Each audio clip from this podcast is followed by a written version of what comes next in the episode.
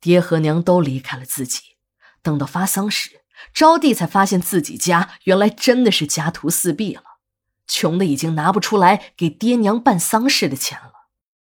负责这片殡仪业务的人正是何大头。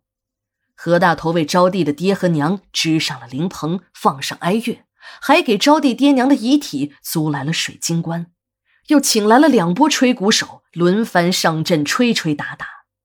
即使是这样，何大头还嫌这葬礼不够隆重。又安排了几个专业哭白活的，没日没夜的干嚎。招娣爹娘的丧事办得很体面，很多街坊们都夸招娣孝顺，说招娣的爹和娘辛苦了一辈子，临了可算风光了一回。等招娣埋葬完父母的骨灰，从殡仪馆回到家，何大头拿给了招娣一张账单招娣一看上面的数字，立刻傻了眼。整整的十二万。何大头见招娣盯着账单发愣，就说：“呃，呃，招娣妹子，你可别多想啊，我可没赚你的钱。听我给你说说明细啊，呃，这个乐队三天三千，呃，哭白活的两千，租水晶棺的三千，火化两千。哦，对了，你父母的骨灰盒用的也是最好的金丝楠木盒。”两个一万块，最大头的费用啊，就是你家伯父伯母的阴宅了，两座花了八万块钱。花这些钱的时候，你可是点了头的呀，你不会要赖账吧？招娣死了父母，当时啊只顾伤心了，所有的丧事都委托给了何大头。何大头也很爽快，对招娣说：“你放心吧，伯父伯母的后事啊，我一定办得风光。”招娣记得有几次，何大头跟自己说什么骨灰盒、墓地什么的，可自己当时并没有在意，也没想到会花这么多的钱。招娣看着账单上的天文数字，这头一下子就大了起来，小声对着何大头说：“何大哥，要不，要不这钱先欠着，等我以后赚了钱再还给你。”何大头一听招娣叫自己何大哥。高兴的差点没蹦起来。这个女人以前一看见自己，像是见到鬼似的，扭头就走。今天竟然肯叫自己一声何大哥，看来这钱的力量不小啊！自己要是乘胜追击，说不定这女人还会投进自己的怀里。何大头看自己这个如意算盘已经打得差不多了，这女人呢也快落入自己设的圈套了。心里一阵阵的窃喜，何大头这个美啊，可表面上还是不能表现出来。如果一表现出来，非穿帮露馅了不可。何大头强忍住自己心头的狂喜，装出一副为难的样子。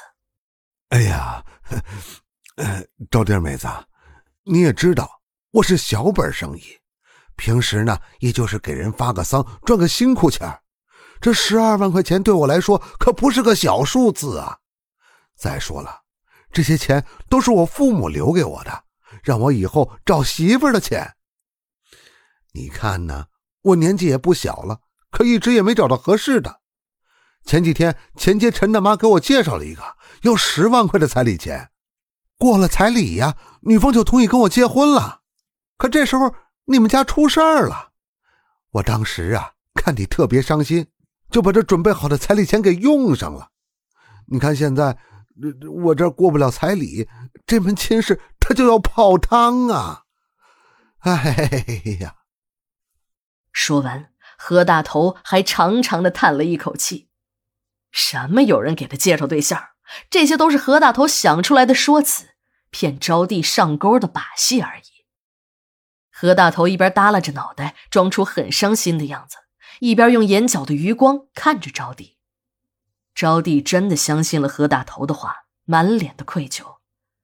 何大哥，我是真的很感谢你在我最难的时候帮了忙，让我能给父母体面的下葬。你让我咋感激你都不过分。我也想还你钱，可我家住的都是公房，父母一死，这单位就得把房子收回去，我这连住的地方都没有了。说着。招娣伤心的哭了起来。